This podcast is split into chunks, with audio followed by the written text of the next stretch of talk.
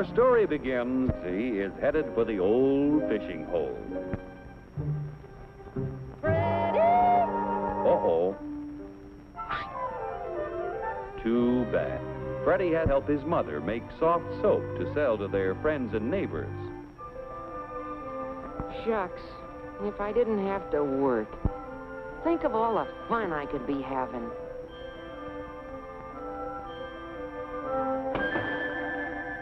Gee. Freddie tries to figure out an easier and quicker way to make soap.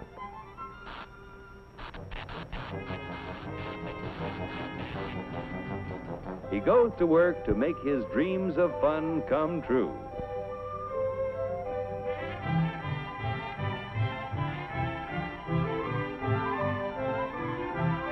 After years of working night and day, Freddie's experiments bring success.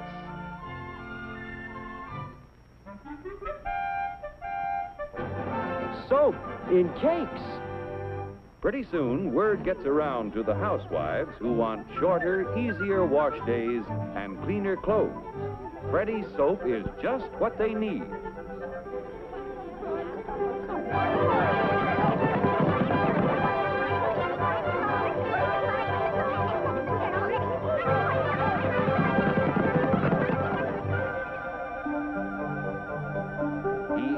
His profits in larger quarters and new equipment to make enough soap to satisfy the demand. Finally, his dreams come true. Time off for fun on Saturday.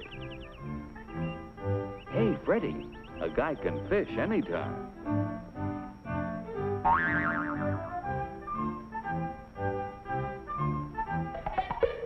At 23 skidoo. Goodbye, Freddie. Hopelessly in love, he wants to make good in a big way. So, back to work. As the company grows, it brings the railroad and other businesses to town. Increased property taxes from the thriving community help to build better schools, streets, parks, libraries, playgrounds, and waterworks. Taxes even help to provide more and better governmental services, such as police protection.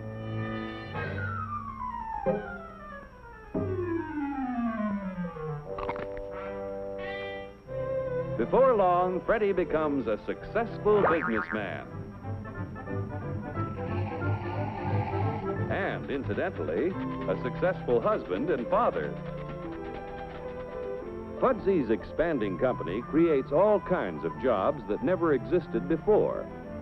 To increase production and sales, Fudsy builds up a strong labor management team. Each year, he invests a portion of his profits in research to develop better soap that can be made to sell at lower prices. The Fudsy Company continues to grow with the years because it makes a good soap, which in competition others sells at a fair price. Competition forces each manufacturer to improve his product, to sell it for less, and to give the consumer more for a dollar than his competitor. And Fudsy is hard to beat. Finally, he gets so many orders he realizes that one factory simply can't meet the demand. His profit motive starts sparking to figure out a way to increase production.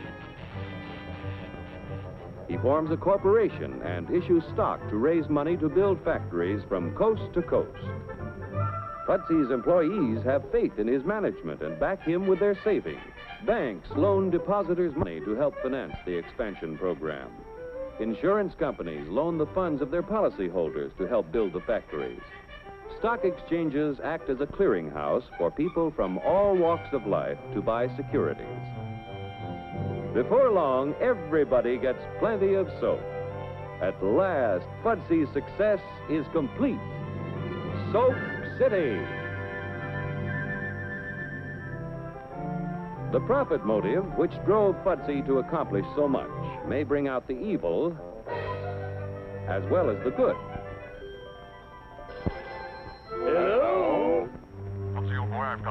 Idea. Between us, we control 70% of the country's soap sales. Yeah, but... Quiet. Let's see what's cooking. I smell trouble. Let's raise and fix our prices. Controlling 70% of the market word, we'll clean up. Terrific. We'll make millions. Millions. Go.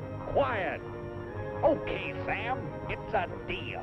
You'll be sorry. Fudsy and Sam Sudso raise and fix prices, but the result is not what they expect. A competitor comes along with a good bar of soap that sells at a lower price. Since shoppers always seek maximum value, only the lower priced soap sells, while Fudsy and Sam Sudso's profits turn into losses. 99 times out of 100, competition works. When it doesn't, the government steps in to prevent monopolistic attempts. That was a tough break. Now the next time...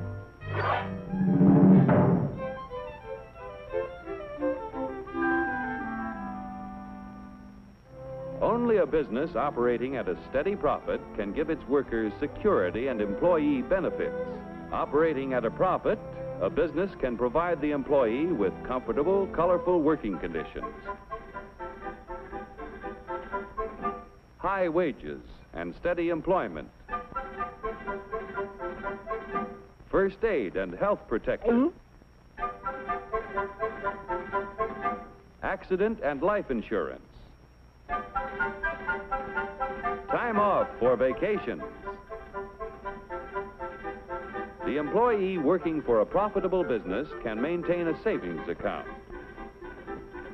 own his own home, and have plenty of leisure to enjoy the peace and quiet of family life.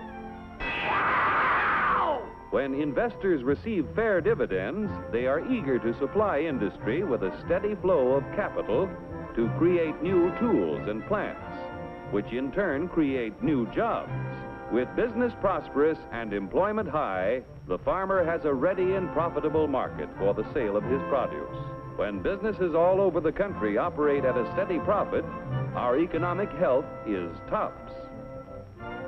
Billions in taxes paid out of profits flow into local, state, and governments.